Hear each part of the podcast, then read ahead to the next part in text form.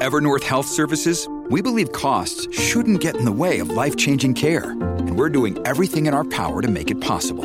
Behavioral health solutions that also keep your projections at their best? It's possible. Pharmacy benefits that benefit your bottom line? It's possible. Complex specialty care that cares about your ROI?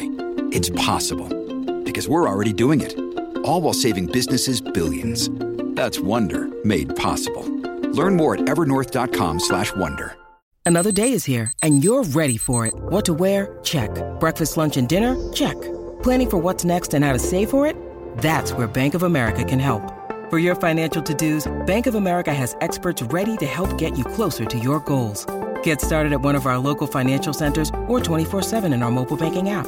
Find a location near you at bankofamerica.com slash talk to us. What would you like the power to do? Mobile banking requires downloading the app and is only available for select devices. Message and data rates may apply. Bank of America and a member FDIC.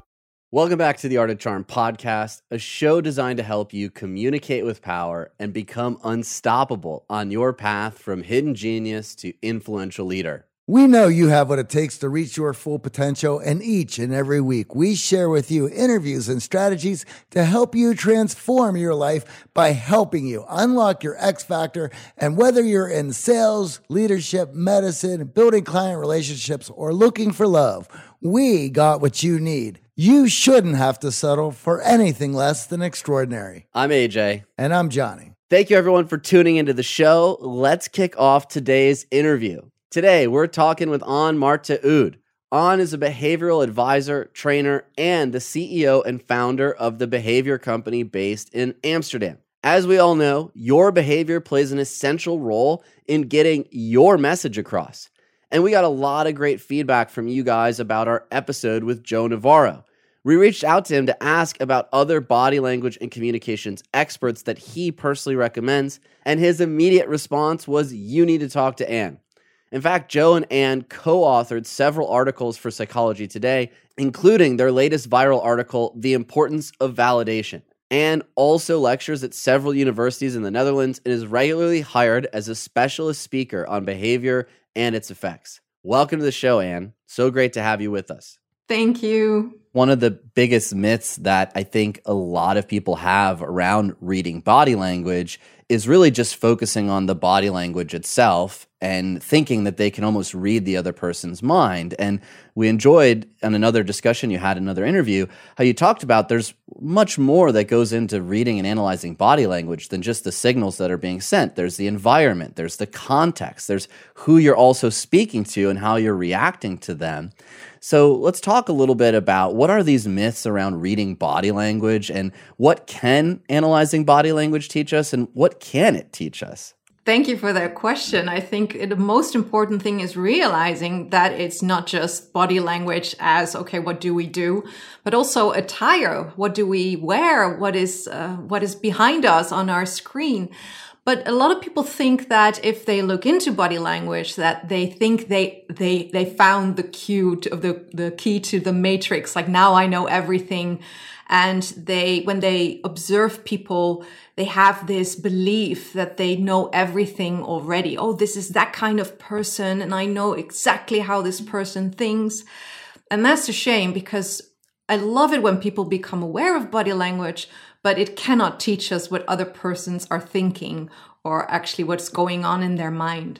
AJ, if you can correct me from I believe it was Laura Huang who we had interviewed when her book Edge, and she talked about how it is important to tell your story or other people are going to tell your story. And of course, if they don't know that information, they're just going to put all these pieces together and it couldn't be farther from the truth. And you have that opportunity when you first meet people to give them that story and give them those pieces so they're not randomly grasping at straws. And I certainly have family members who I, I recognize all the time who just infer all these things about people without any research, any thought is speaking to them. And of course, that drives their behaviors around these people. Yes, there's so many myths around it and so many. We like to draw conclusions very quickly. Mm-hmm. We want comfort. Our brain likes it if, oh, that must be that because then at least I have this safety of this thought or this um, uh, reassurance. So we kind of might do it for ourselves, but it can become even dangerous. I would say. I would sounds like a big word, but it is if you change your behavior or adapt your behavior based on only what you've observed. And it is important to observe, but uh, not draw every conclusion from it. Well, it's very interesting. But we were talking about my background earlier, and just the way I look for a lot of people when they if they see the YouTube video, their first thought is, "What is this guy? A musician?" So with this backdrop, it answers that question, and they can. And for me, it's like, hopefully, you're focusing now on what I'm saying rather than how I look. Yeah, but did you do it deliberately? Did you cho- choose specifically? This is what I want to. Cho- what I want as a background. Yes, for that specific yeah. reason. I wanted that question yeah. answered so it's not in people's heads. Yeah. Well, and then it's very helpful if we make a conscious decision like this is the background, this is what I want to be perceived at. Or maybe that you want a distraction to go to Animal, which is uh, lovely in the corner. It's they're very bright and funny. So yeah, it's it's very important, and especially these days when we have these digital conversations going on a lot of people are not aware of their background. We've seen amazing videos, of course, with things going on in the background where everybody's distracted and, and it's funny, but in a way, you can also say, is this what you want to ooze out? Is this what you want to be perceived at? I think this is one of the first times we've ever really had to consider environment because many of us were coming into a workplace that decided the environment for us. Now we get to pick our background, and our background says a lot about us, just like our nonverbal communication and our verbal communication does. Yes, exactly. And I have even heard a lot of people that start with funny backgrounds because, okay, we were in awful settings, true. So people wanted to have some novelty, some funny elements behind it. But up to the point where people started taking each other less seriously. Oh, he's the guy who's always portraying something funny in the background. And uh, yeah, it has caused situations at, in businesses as well. Now, in mainstream media here in America, we often encounter body language experts, communication experts who are analyzing politicians or celebrities' behavior. So we'll watch a video and they'll break down all of these body language signals, and it leaves the audience thinking that, wow, this body language expert can read someone's mind and they understand communication at such a great level. Can you tell us a little bit about your origin story and, and what you're doing at the Behavior Company? Yeah, thank you for the question. Well, I started as a, a, a at the Academy of Arts, so officially I'm a, a, director, you could say, from theater and all those kind of things. One of the elements that we were taught is okay, how do you portray yourself on stage? So you advise people, in this case, actors. Is it what I what I want to see as a director? Is that visible? Is it is it showing on stage? And in the, my last year, I was asked to talk into uh, at a company about presentation techniques, and these CEOs had to present numbers to a big audience, and they wanted to become aware of stage presence. And for me, it was remarkable because nobody knew anything about body language, I would say. And they were in awe, like, oh, if I look at my audience in a broader view, it is more effective. I didn't know that. So that uh, was one of the reasons why I started uh, my work, uh, forgetting everything about theater, but using it in my line of work in the behavior company. So, when it comes to communication, we know it's important in business, and many of us haven't really been trained in how to communicate effectively at work. So, what is some of the work that you do in the workplace with companies that hire the behavior company? Yeah, making them aware. That's I would say that's one of the biggest things we do, especially higher up. People do not get feedback anymore. Some people are afraid to talk to their CEO. They're like, "Oh, let's not let's not give this person feedback." So one of the things we do is make them aware. Do you realize how you come across? And if you realize how you come across, is that the way you want to come across? And if not, of course, we help them with more effective behavior. So to change it in a better way so that it becomes better and more effective. So, in this, uh, making people more aware, it's certainly being aware of their body language and how it affects themselves and the people in the room. Uh, are you making them aware of the s- certain forces, pressures that are in the work environment that they should be conscious of that would have an unconscious uh, impact on their body language and behaviors? Yes, you make them aware on the themes. They just think, oh, I have something I want to get across. Let's go to the content and I'll address it to my peers. But to make them understand that there are certain elements in there. Yes, context is important. Yes, setting is important. Yes, timing is important. Emotions are important. Just by addressing that, they start to realize, oh, communication might be a bit more difficult than I think it is. I just want to get a message across. And by making them aware of that, uh, it's helpful not just for them but also for others because then others are like oh he's they are improving in their communication. Are there any pressures that you would be able to point to for our listeners for them to be conscious of when they go to work to take a look at to see whether or not it's hindering their performance or adding and helping their performance? I would always say are you comfortable? That's where it starts first do you feel comfortable with what you're doing? Because if you show up and you're already nervous and you you have a certain behavior that it doesn't suit you that that's where it starts. Do you realize who you are what you bring to the table? And if you feel comfortable then the next step is okay are you observant of other people? What do they do? Do they avoid you? Is the proximity different? You know do they get away from you? Are they focusing on you? Are they nodding their heads? So what i always look for is the the comfort for both parties um, and and you see that when they when people start doing that, also young people, then they understand. Oh, I am growing here. I'm not just being uncomfortable in my line of work, adapting to what is needed, but I feel comfortable as well as the other person. It's certainly important to be aware of that, and, and especially as human beings, because as you mentioned, we are so adaptable. In fact, we've been able to adapt to some of the harshest environments in the world, and not only uh, survive but thrive. So yes. to to have those check-ins, to to be honest with yourself is incredibly important. Yeah, aren't we amazing as humans? in, in our experience, one of the the biggest problems or issues that a lot of our clients face when they start this journey of looking at their communication is they overanalyze themselves and it becomes very difficult for them as you said to actually listen and observe and put the focus outward in their communication. So in our classroom we'll do video work and we'll tape our clients interacting with one another and then play it back and it's remarkable how different that view that we have internally of ourselves is from what the actual external world sees. But we often have to tell them it's important not to just focus on every little thing that you're doing and all of those minutiae. Instead, it's to really, as you said, focus more on what is the response? What's the reaction and how are people perceiving me?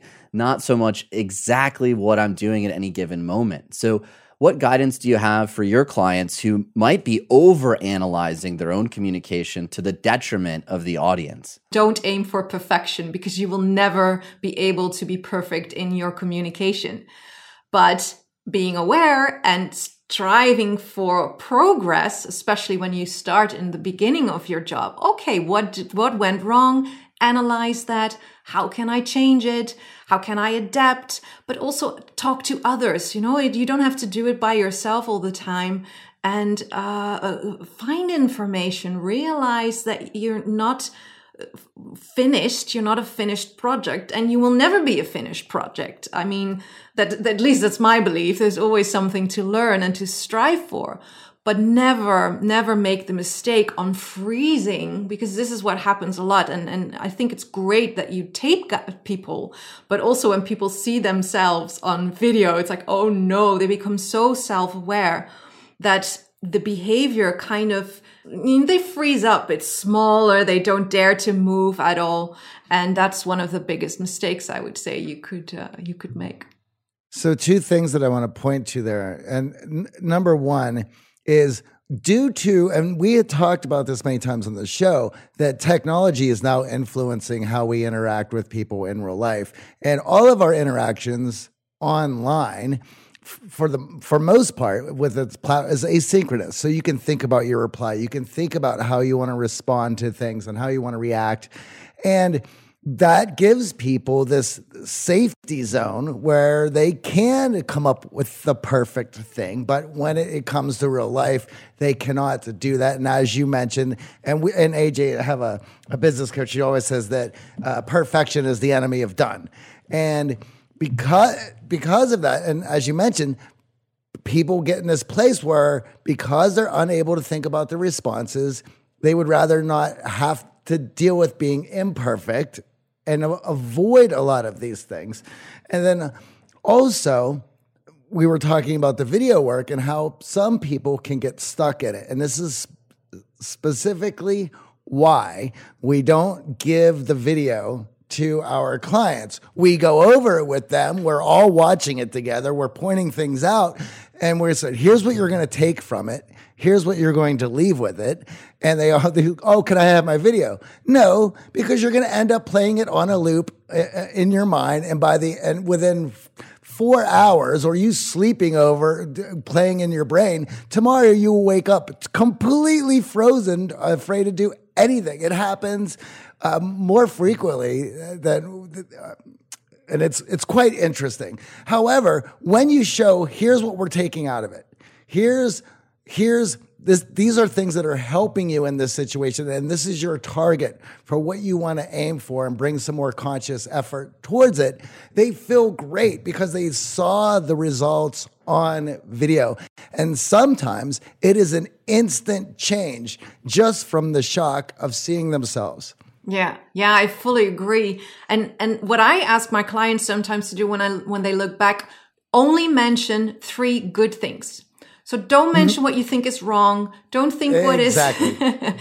so because we all find little or maybe even big things that we could do differently. But what is good at what you did? What did what was that element in your behavior, in your communication where you thought, oh, actually, I want to take that with me in my journey in life or in my journey in work?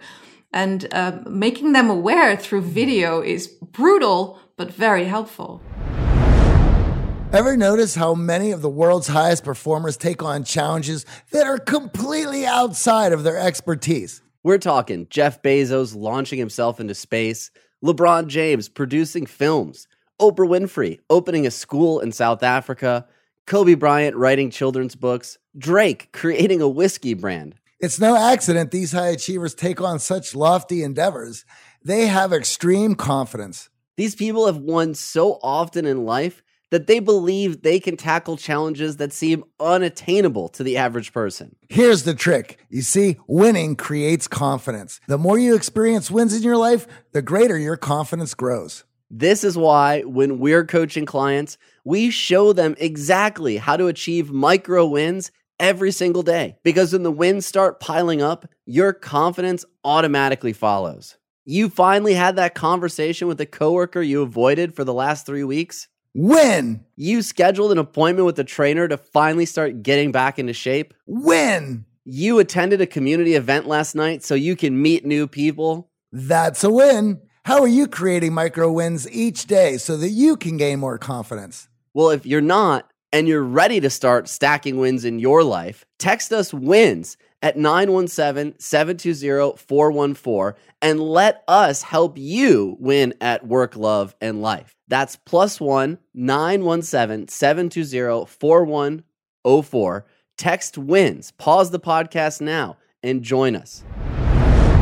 I think another big part of it is our clients get an opportunity to be filmed later after they've learned how to use their body language to communicate with greater impact and influence, and for them to see that growth on video and see the change in the reaction as people now perceive them differently, that's really powerful. That's empowering versus freezing. And one of the things that we love is how our body language influences our mood and the mood of those around us. What is the science showing us on that brain body connection and how linked our body language is to how we feel emotionally? Yeah, that is a good question. Well, one of the people who explained it perfectly would be Amy Cuddy. When you read her book Presence, you see what we can do with our body helps us internally. But also sometimes with uh, clothing. You know, you see that people who wear uniforms um, all of a sudden be ha- they they have a different atti- when it, when the attire is different, they be- become different. They feel more powerful. Of course, research, we all know research that has been done with putting on a lab coat and telling this person, okay, you have a different uh, you, you are you're perceived different when you have a different attire, but you also feel different. And you see this with uh, people who wear uniforms. They po- they're more poised, you could say. Yeah. Definitely agree on the even men wearing suits. You know, we see that with our clients that when they go out, if they wear uh, more professional attire, they end up embodying a more professional communication style. And that influence is also felt by the audience. And, and that's what's so fun about the video work. I once was allowed to teach about self marketing and presentation. And one person stood out um, because his suit was three sizes too big. So, you know, I dressed it and 18 months later, he almost ran up to me because we met again in a, in a different setting. And he said, I never realized how important a different suit can be because what happened, people gave him more compliments, but also people came towards him. His networking became better because he had a different suit that made him feel different, but also made him look less sloppy, you could say. I love all that. And to add to that, for myself as a musician, I perform quite regularly and I will dress according to what I want to project from the stage. Or I will also dress to, to be a certain character that will fit in with the band that I am playing. So I, I'll use dress as something that, that will uh, help me perform and project something or to fit in and, move the whole visual to to a different place. And so I can fully understand that. And I can also say, in times there has been some Halloween shows or shows that we had dressed up outside of character just for fun, for an effect, and how odd I had felt in dealing with that. Um, because it had altered not only my playing, how I felt on stage. And when I'm in front of people in that capacity, I want to feel as comfortable as possible because I want to elevate to the music. I don't want to be second guessing or being self conscious while all these people are staring at me. And that outfit could do that. Yeah. So they're focusing on, they're not focusing on the music, but like, what is he wearing? Definitely. Yeah. What what were you wearing, AJ, when, when it was Halloween?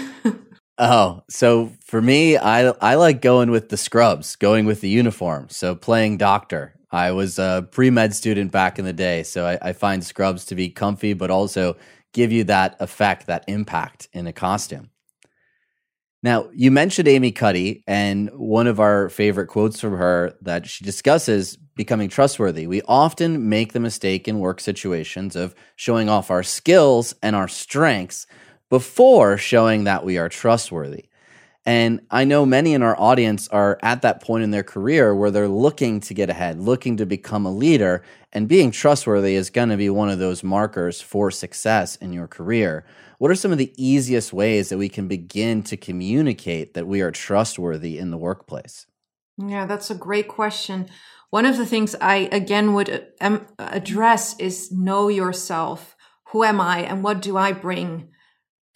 You know, what, what do I bring to the table? Because trustworthiness starts with knowing yourself because you have to be genuine. You have to realize if, if you, if you are quiet, if you're an introvert, be that person.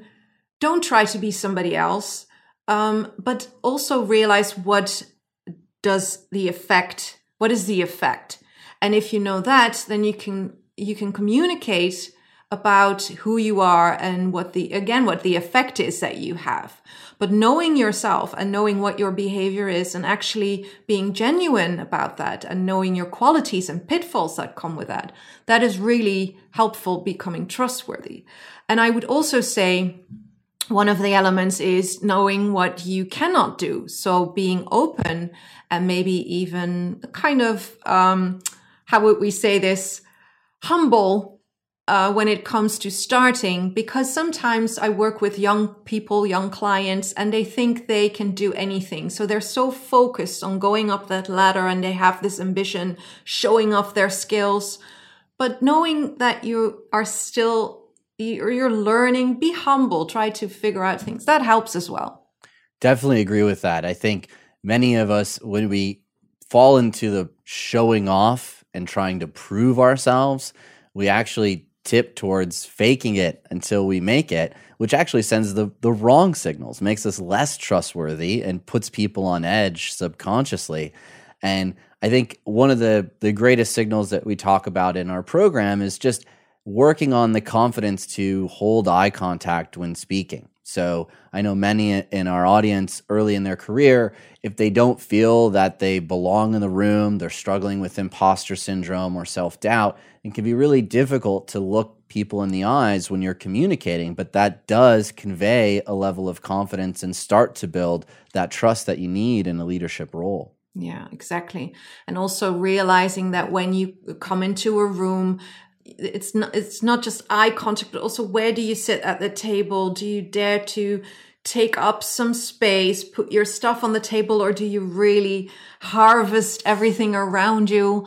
These little things you know and when it comes to body language when you feel that you're genuine and when you feel you have confidence uh, it shows. And people people when you show confidence people immediately f- see you as more trustworthy and this brings up an, an interesting point that is that is happening today, and I would love to hear your thoughts on this. You're, we're discussing. Th- you were talking about the little things and the niceties and where to sit and and, and this and that, and a lot of that just comes from a lot of socialization, especially as a child, as you're learning these things and you're learning to be cooperative with the other children. You're learning to read uh, subconsciously the micro expressions. And we're now going into almost what year two of this pandemic where where these children are wearing masks, where they're separated, where they're not interacting. And what do you see in the future this and, and what are your thoughts on for these children where perhaps they can uh, compensate for what they're losing uh, at school? Mm-hmm. Let, let's not forget that even with a mask, we can still see a lot in nonverbal communication. We're wired to see everything else now, and especially children. I had an interaction the other day wearing a mask in a metro, and we were smiling, but well, of course, they couldn't see my mouth, but you can see it in the eyes, and you know, you can make your eyes bigger. So a lot is still drawn from uh, nonverbal communication without a mask. But I think that um, the interaction, which would be different because a lot of people are on Zoom or digital homeschooling, that is very interesting what's going to happen there. If people are aware of, for instance, proximity, um, I would say there was there was a recent uh, situation where people went back to school or children went back to school, and they were all in shock because they've kind of forgotten how the other persons were behaving. Uh, were so the the the you know the the um, the way they behaved was different than when it was digital. So I think it's it, it's going to be a challenge for people to pick up on who how are we interacting? Even with myself, you know, a lot of sessions I do are live, of course, and they're in large audiences. So you are addressing a lot of people. Uh, and you can read the body language, of course, in a different way when you see the whole body. But uh, yeah, it's I even have to. It's different to go back to it and to see a lot of things going on. You have a lot of impulses. People have to be calm about it even or they have to uh, readjust yeah i think it's like a re-entry almost re-entry that's even, a better word we've talked about this on the show uh, i'm feeling social anxiety even though yeah. we teach clients how to communicate more effectively simply because this experience has gone away for the last year and a half. I hadn't been in the room with other people. And he mentioned presenting. And I think this is a real challenge now because uh, when we were taught to speak on stage, we're taught to take up a little bit more space, actually work the stage. We have more ability to use our hands to communicate. And here we are communicating over video, and we have this nice little tiny box here. So, how have you changed your presentation style and, and skills over Zoom versus being in front of an audience? And you, you brought up a key point. Right now, we don't have that ability to read the audience and their response. No. You know, we don't have a thousand little tiny boxes that we can stare at while we're presenting to see those cues back as a speaker. So, how have you adjusted to speaking yeah. in this new environment? Did- Johnny, we know if you listen to the show, you are driven. In fact, we're driven by the search for better. But when it comes to hiring, the best way to search for a candidate isn't to search at all. Don't search, match with Indeed.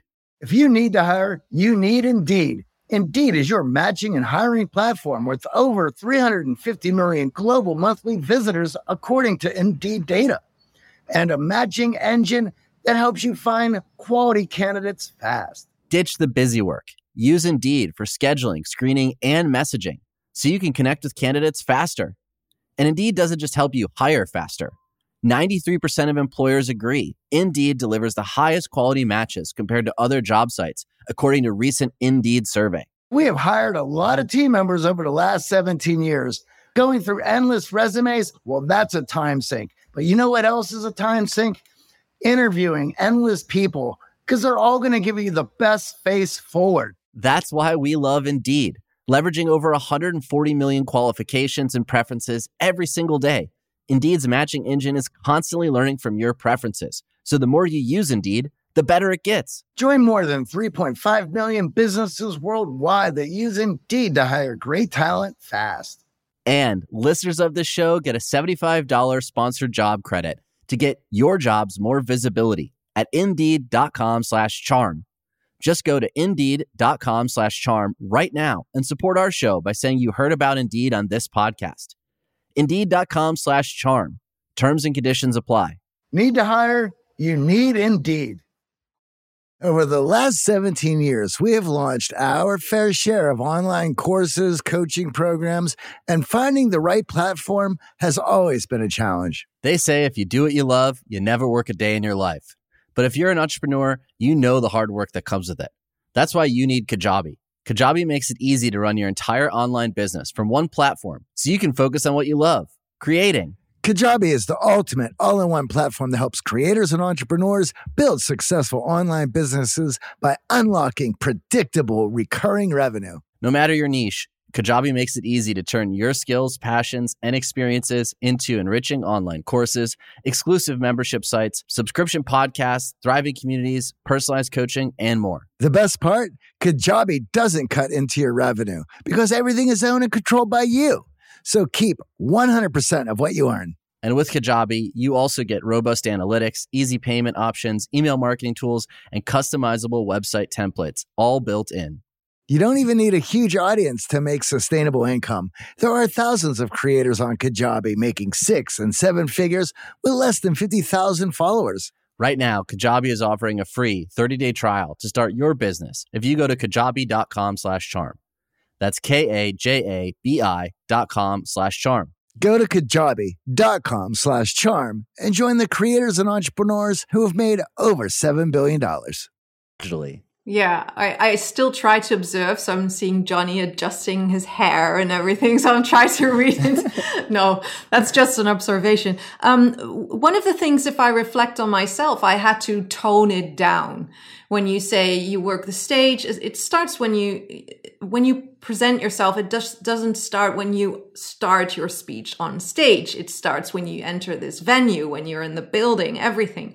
And now it's just, okay, five minutes before you put on the video and it starts. So that is an adjustment from my side that I had to get into the to the setting by myself without being in a venue where you chat a bit with others. So that was a big adjustment there's an atmosphere there when you're live and you're in person and there's an energy from the crowd that that fires you up or or puts you in a position where you have to work a little bit more for it and it's you don't have that on the screen And and it's difficult. We're all adjusting. We're human beings. We can adapt to anything. But I know I certainly miss being in the room with a, with with people and feeding off their energy and and using that to propel myself into either playing on stage or to to network. Yes, it's hard because for you you don't exactly as you say you don't feel the energy, but I would say even worse, sometimes people are not aware of their behavior so they're watching somewhere else or they're or i even had somebody and i made that very personal who was laying like this yeah. during a speech being a body language expert, I addressed it, which was fantastic because we could use it in the in the setting. But it is it's very very difficult to one not make it personal how people are on the other side, but also to get yourself energized on okay, I have to create an energy or a vibe that normally would come with everybody being present and in a venue it brings up an interesting point and why I love what we do is I consider it somewhat of a superpower. You're conscious of all these things, especially if you work so hard on yourself, you can only see them now in, in other people. And there has been times, and I'm going to guess this is true for you too, where it's like, I wish I didn't know what I knew as I just, what I, because of what I just saw. yes. Yes. Uh, and uh, that's absolutely true. And I would say also, I may, I, what we talked about earlier, not making the mistake of thinking that you know what's going on. So the story I would love to share because that was so funny to me. I was, I was teaching in a university and everybody was on their phone and I felt, left out. Like I, am doing all of this. I'm, I'm really working hard and I addressed it being blunt and Dutch, of course, but also because it is about body language turned out and they showed me that they were taking notes on their phone. So sometimes you observe something, you think, Oh, this is what's going on. I'm not, go- I'm not good enough or I'm not interacting in a positive way. And still you make the mistake. Oh, oh yes, I didn't check what it was. So I draw a conclusion that is not uh, that is not true. Yeah, that's certainly a cognitive distortion that we all have as humans, that we personalize people's behaviors and reactions around us, even if they have absolutely nothing to do with us.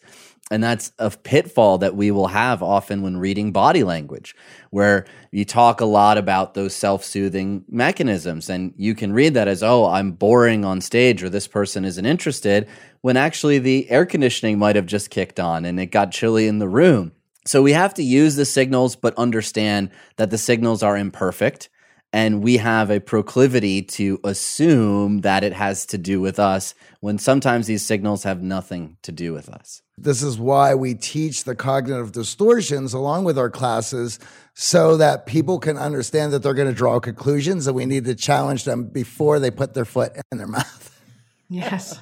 exactly. Well, I'm happy you do that because it's so important that we realize this and especially also to become aware like what can I do and what can I not what so sorry to realize what can I do but also what can I not do. And for me, it's about pacifying behavior. I'm so alert when it comes to pacifying behavior that, that because I look for this comfort level for both parties. And if I see certain behavior that might be, come from discomfort, I always realize, I always reflect, oh, is there something I did wrong? Should I do something differently? But we should know, of course, that is not always the case. Sometimes it's just people who want to enhance their, you know, the feeling or that they just um, are a bit distracted. Yeah. So, what are some of these pacifying behaviors that you encounter? Well, there are hundreds, hundreds, yeah. AJ. So when it comes to uh, pacifying behavior, you could say it's usually focused on uh, t- touching yourself, but that pacifying behavior can be women, you know, playing with their hair, but it could also be stroking your cheek or just these little things that we do. Um, uh, but when it comes to stressful situation, so this is small. When it's more stressful, you see more emphasis on it. So what you see sometimes is distortion of the hands or wringing of the hands or even, you know, people who, who uh, sometimes you can just adjust your hair. But if you see this kind of behavior, that would be uh, showing less comfort. Um, you can also see it with people who play with uh, items that they have. So sometimes you just do this with a pen. Okay, that is pacifying behavior that might not be very distracting but sometimes you even see people i don't i don't have a click pen but you know they go there all the time repetition on that. So the, these are the things you can look out for. Um, and it could mean that there's a setting that this person is this uh, feels this discomfort and maybe you have something to do with it so when you're in a setting that where it happens you could reflect on yourself oh did i say something or did i do something to cause this discomfort well i love that idea that we can't get there unless we're comfortable. And once we're comfortable, now we start seeing these signals and we adjust accordingly. And when you're not at a place of comfort yourself, it doesn't matter what micro expressions you're picking up on or pacifying behaviors. Your discomfort is going to be the strongest signal, especially if you're presenting you're in the leadership position. So I think that's a really important thing to understand that we have to first get ourselves comfortable and we have to recognize these behaviors in ourselves. Why am I cracking my knuckles? Why am I making myself smaller and giving myself a self hug? Why am I touching my face incessantly? Is there some nervous energy behind that? Is there some anxiety that's coming up for me? And how can I tackle that first before focusing on everyone else's behavior around yes. me? Yeah. And to analyze where does it come from? Is it because of the content of the situation of the conversation? Is it because of the setting? Is it because of the person across from me? Or is it internally like, oh, I feel uncomfortable. I feel stressed. And if we are aware of that, then things will get better in communications, I would say. Now, one of our favorite superpowers in communication, and really what generated this interview was us discussing with Joe a article you co-authored with him around emotional validation and just how important it is in the workplace. And we talk a lot about it on the show, but again, many in our audience struggle to understand its impact and struggle to really implement it in them their own interactions both at work and at home.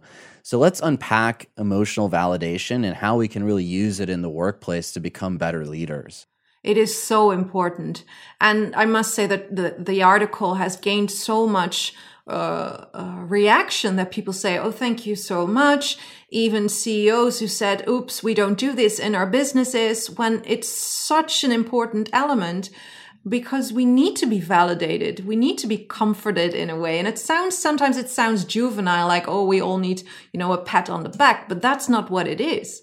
It is realizing that, okay, there's this person in my workplace, in my work area that shows up.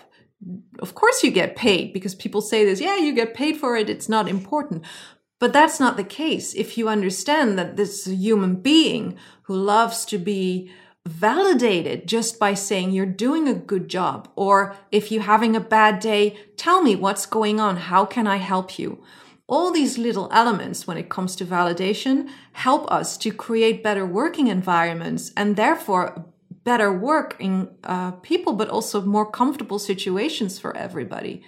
And it's, if you think about it, I would say it's not even that hard if you realize that you just take time to focus on the other person in front of you or the team that's in front of you. Guys, you did a good job. And actually genuinely mean it because it's not uh, just the words, of course. Well, I know we're all emotional creatures. We're not robots. And unfortunately, many in leadership positions treat us as just cogs in a machine and robots yes. expected to perform. Yes. But our emotions, both positive and negative ones, impact our performance, impact our productivity and our work life balance, our actual value that we derive from the work that we do. And it really is a shame that many of us are seeking validation and in turn, we don't give it to others. Yeah. And that's what I found so interesting. As a leader, I think it's far more important to give validation and understand that it comes back through leading by example versus those leaders who are like, well, my team never recognizes me when I'm doing a great job, and my team doesn't recognize everything that I do for them. I think that's really the wrong way to look at it when you are in that leadership role. You have to set an example. One of the elements I teach when it comes to giving feedback is never say, oh, you did a good job. Why? What was it specifically that you valid, that you want to emphasize on as a leader? And by showing that behavior, by by letting people know oh i liked this project because you guys were on time you stayed in within budget or all those kind of things. You set an example of how to give feedback. And then it's almost magic. It starts to to come back as well. You have to be open as a manager to be validated. So you can ask team what would you say i did right or what did i do wrong? Um, but you have to set an example first and I think this is important for CEOs, managers, team leaders to understand that human beings have certain motivations and uh, certain psychologies where certainly cognitive processes that if not if they're not focused on something if they're not engaged tend to be detrimental. They get bored and with that boredom we tend to start ripping things apart our relationships. And we'll, this is when we start inferring that or assuming that there's a lot of things that are going on. So if you're not engaging with your employees and they're bored then they're they're left to their own thought processes. And this is when they begin to start writing stories uh, narratives that are going on in the office that uh, out of the blue and then start behaving according to these narratives. And when you give them that feedback and you're encouraging celebrating supporting them they're now engaged. Though they're now focused on the task at hand and they won't be bored to come up with these crazy stories I think another key is understanding that just because you validated one emotion is not enough. Validation is an ongoing process to allow your team to really feel that they're contributing and they have an impact within the company because no one goes into work saying they don't want to have a meaningful, impactful experience. We all want to be there to feel that we are appreciated, to feel that we're moving the goals forward. And if we aren't, we want to be supported for whatever effort we did put in, even if it we missed the mark. And we hear a lot from managers who we work with that, oh, well, I validated their emotions. How many times? How often? Why are you assuming that just because you validated the emotion that they actually heard it and they responded to it? You know, and that's where the nuance of body language comes in. So, are you aware of how you validate them? Was it your preference or or did you actually listen to your team and how they want to be validated? And sometimes not even verbally. Maybe you can just give them a day off if that's possible to uh, validate them. Yeah. This comes into play with Gary Chapman's love languages and how people prefer to get validated. And there's many different ways. And, and his, his book lays them all out. And it's interesting because the way you prefer to be validated is not going to be the same way for somebody else. And this brings up uh, another question in people's motivations and how they like to be validated. And I mentioned this earlier that I'm guessing that your background it comes from a very academic place, and you've been working with Joe Navarro, who we've just had on the show um, a few weeks ago, and he's a body language expert. For those of you who haven't seen, listened to the interview, please check it out. It was fantastic. And what did you find maybe unique or different or um, just out of the blue that you never took in consideration or or just you that this that came from Joe and his experience of being an FBI person and understanding people's motivations from high pressure situations. Well, jo- Joe is the goat, as we say, the greatest of all times. One of the things that I think is remarkable that the people he worked with or encountered, you could say. That's a different kind of level than we all encounter in business settings. Um, so one of the things that I think everybody is uh, is obligated to read is Dangerous Personalities because it takes human um, human behavior to a different level than we all uh, realize. That there's so many people out there that are uh, dangerous, but have certain personalities that we also encounter in, in business settings, but we're not always aware of. And what he brings to the occasion is this um, very specific knowledge about behavior that is not always the level of know this is not as nice to work with or, or, this colleague isn't really aligned with me. No what we see when we listen to joe he's encountered people who have such a different level of uh, awful behavior if i may say that. Well definitely part of what goes on in these situations is conflict. And many of us are not trained, educated in how to communicate in conflict. We often experience it in our childhood and how our family deals with conflict, and those patterns then carry over into how we deal with conflict in the workplace. And a healthy work environment has conflict. Conflict actually helps us solve problems, get things done. If we avoid conflict in the workplace, we're not a very productive team. And unfortunately, even in my own experience, I grew up in a very conflict avoidant household. And conflicts were not communicated clearly or head on. They were swept under the rug, so to speak. And then, of course, there was even bigger emotional outbursts once they piled up together and it was multiple conflicts. So I didn't have the tools until I really started working on my own communication to be better in these situations. Again, many in our audience are now in a place where they're leading a team where conflict is inevitable and maybe they haven't been trained in how to have these difficult conversations. So let's unpack how do we approach difficult conversations in the workplace and are there things that you recommend we do to prepare ourselves for the inevitable conflict? Yeah do's and don'ts, I would say. Yes, exactly. So conflict is growth, which is a great way to start from because if you do not realize that you will avoid it because it's not comfortable and it will never be comfortable. But we have to realize, okay, this is the case. Um, by knowing that it's difficult, a, lot of people just either avoid them. Um, so like, let's not go there, which as you said, builds up a lot of pressure. So that's okay. Um, but it could also mean that people I would say there are four kinds of styles. So one is avoiding them. One is addressing it full on with the pressure you feel like, I'm gonna say it right now. Then you have people who want to address it, but they're very vague. So it's kind of like going around, beating around the bush. And of course, you have people, which I would highly recommend, that effectively have a difficult conversation, which will never be relaxed because there are emotions involved. Um, one of the advices one of the advices I have is don't stall. Do it as quick as possible, as soon as possible, but soon as possible for both parties. Because again, here we have the comfort level that is important for both you and the other person. So what I see sometimes is that somebody builds up the courage. Oh, I'm going to address this now and I'm going to prepare for it. And I've done this so well. But they forget, for instance, that the other person isn't ready or the other person is just focusing on work and they blurt it out.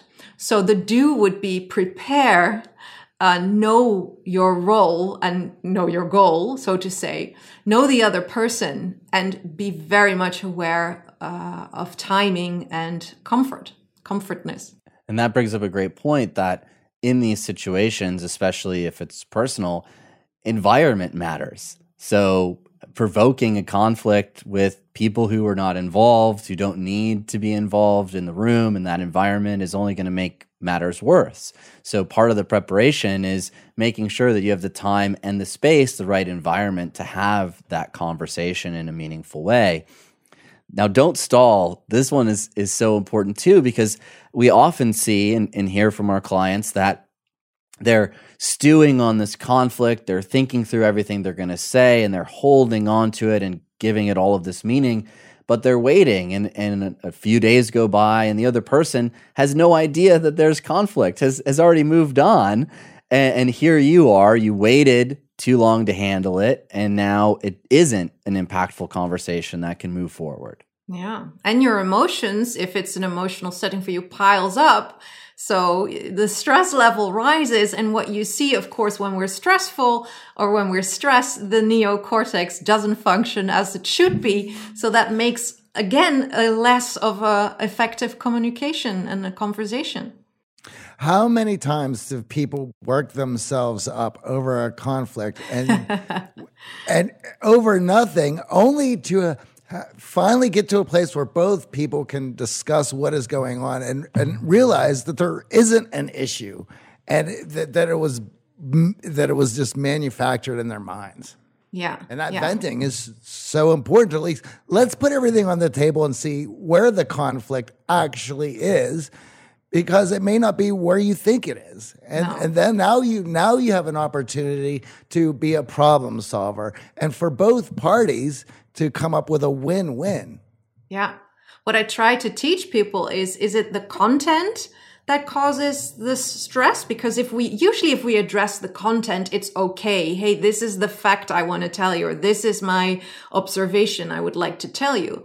But the other two uh, themes. So I'm making a triangle because I believe that this uh, this is the three elements that are very important in a difficult conversation.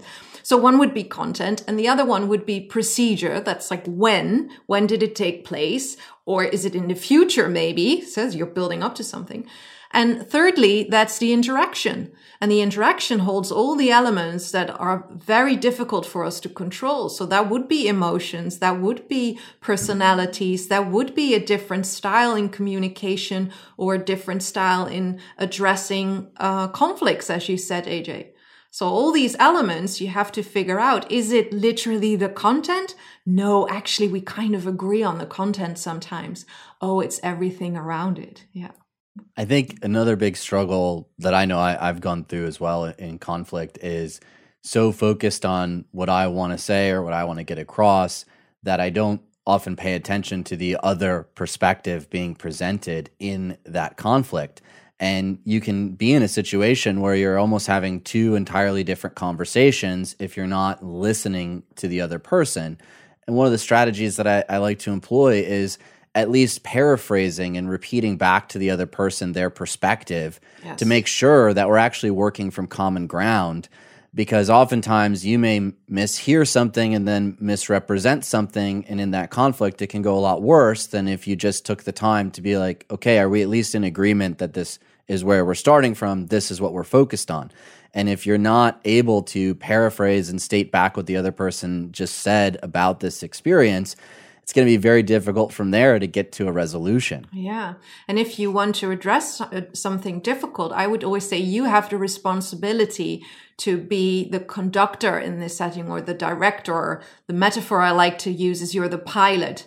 So if you are aware of what's going on and you want to go somewhere, you have to bring this other person on board. So the, the helicopter metaphor, sometimes we zoom out. Are we on the same level here? Do we agree on the same thing? But also, where are we flying off to? Am I, are we on the same uh, setting? Are we focused on the same thing? And uh, to uh, summarize things really is really helpful.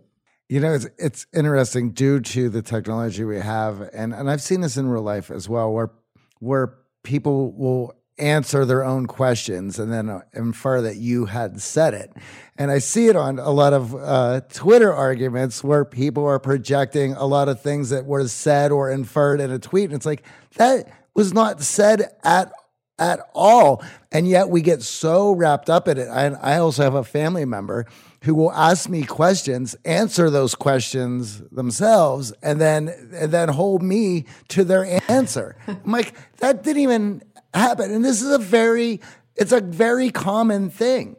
And then for me, I'm curious, do you address that this family member does this? Because it sounds like a difficult conversation. So we can have a difficult conversation about what is going on. Did you address it? When I was younger, I just ignored it. Now I call it out every time because I'm just like, I'm not, I'm, I'm not going to be accused of things that I did not say or did not do. So I, I call it out, and it's made the relationship a bit more uh, with a lot more contention. Uh, but at least I'm not going down as somebody who said this or did that. Now, I know also in difficult conversations, pacifying behaviors come up because there's tension and pressure and stress. And we want to, one, again, as we said earlier, be aware of our own body language and what we're communicating in these tense moments. And two, recognize what's happening in the other person's response to what we're saying. And are we actually getting our point across in an effective way, or are they building up a wall and they're not really ready to hear what we have to say to work through that difficult conversation? Yeah, are we observant enough at that moment when our emotion is rising, when we want to get something across? Are we still able to let that go or at least, you know, calm it down a bit so that we are aware what is the effect on the other person? And if we are observant enough to see pacifying behavior, can we address it? Again, we shouldn't make the mistake like, oh, now you're angry. Maybe not, but we can say, uh, what is your thought right now? Or how do you feel right now? So you can talk about that and address that. And for those in our audience who maybe their emotions get the best of them in these situations, what strategies or techniques can we use to lower our emotional tendencies going in in preparation for these difficult conversations? Yeah, well, what I what I like to again the helicopter metaphor is very helpful for people to realize you don't always have to have a conversation there and then. So to land the helicopter and go out, just you know, literally leave the room sometimes can be very helpful.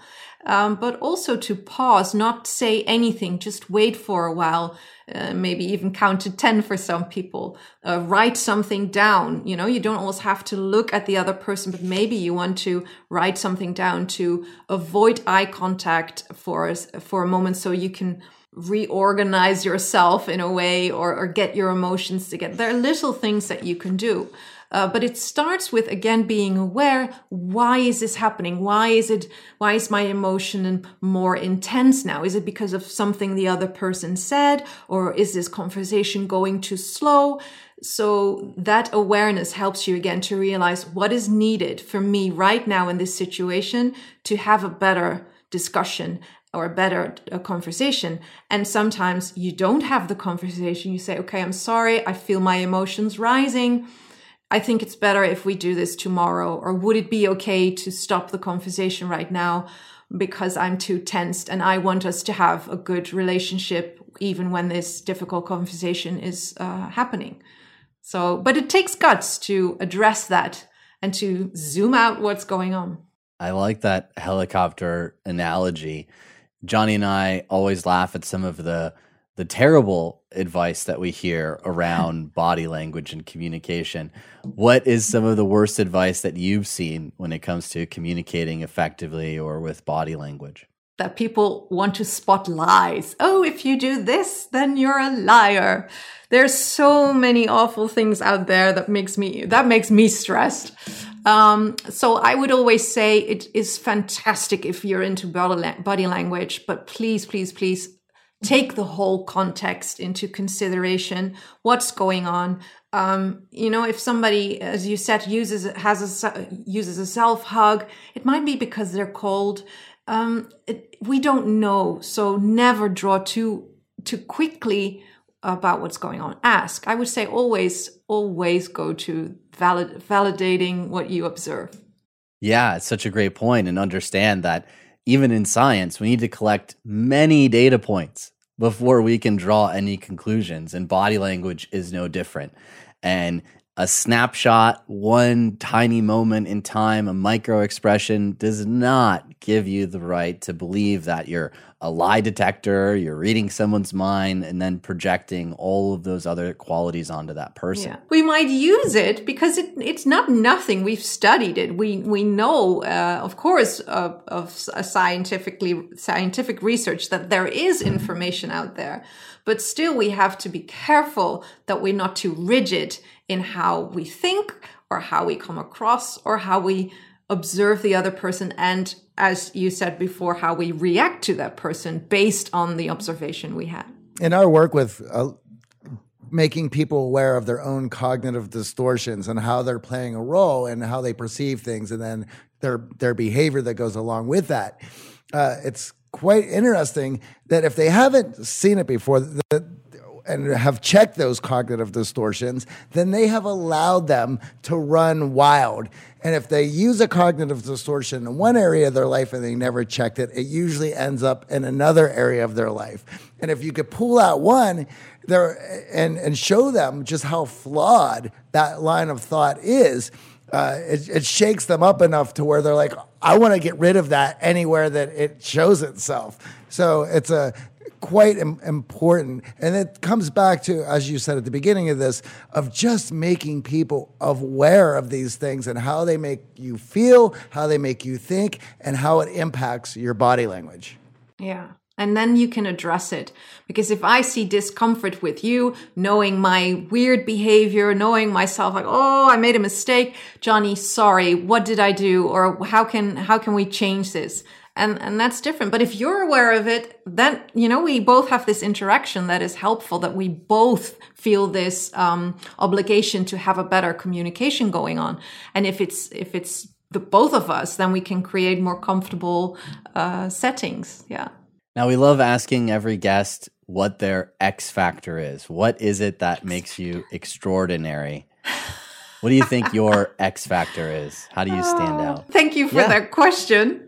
That is always that this has to do with self-reflection and also uh, a bit of an ego here going on. But what clients tell me is that I'm enthusiastic and that I'm not afraid to point out what's in front of me, especially at this level with CEOs who do not get feedback or you know I'm not afraid to say what I see, what I uh, see or what I observe, and especially what the effect is. And uh, that is something helpful in my line of business that I'm not afraid to point things out. Well, your candor has been greatly appreciated on this episode. Thank you so much for joining us. And where can our audience find more about what you do at the Behavior Company? Well, thank you so much for being here. It was such a pleasure. I mean, you guys are amazing and also funny, which is great to uh, have a lovely chat. Uh, they can find me on uh, LinkedIn or on Twitter, just Anne-Maartje Oud if they look it up. Uh, it's a difficult name to pronounce, but you can also find me through the Behavior Company. Thank you so much for joining us.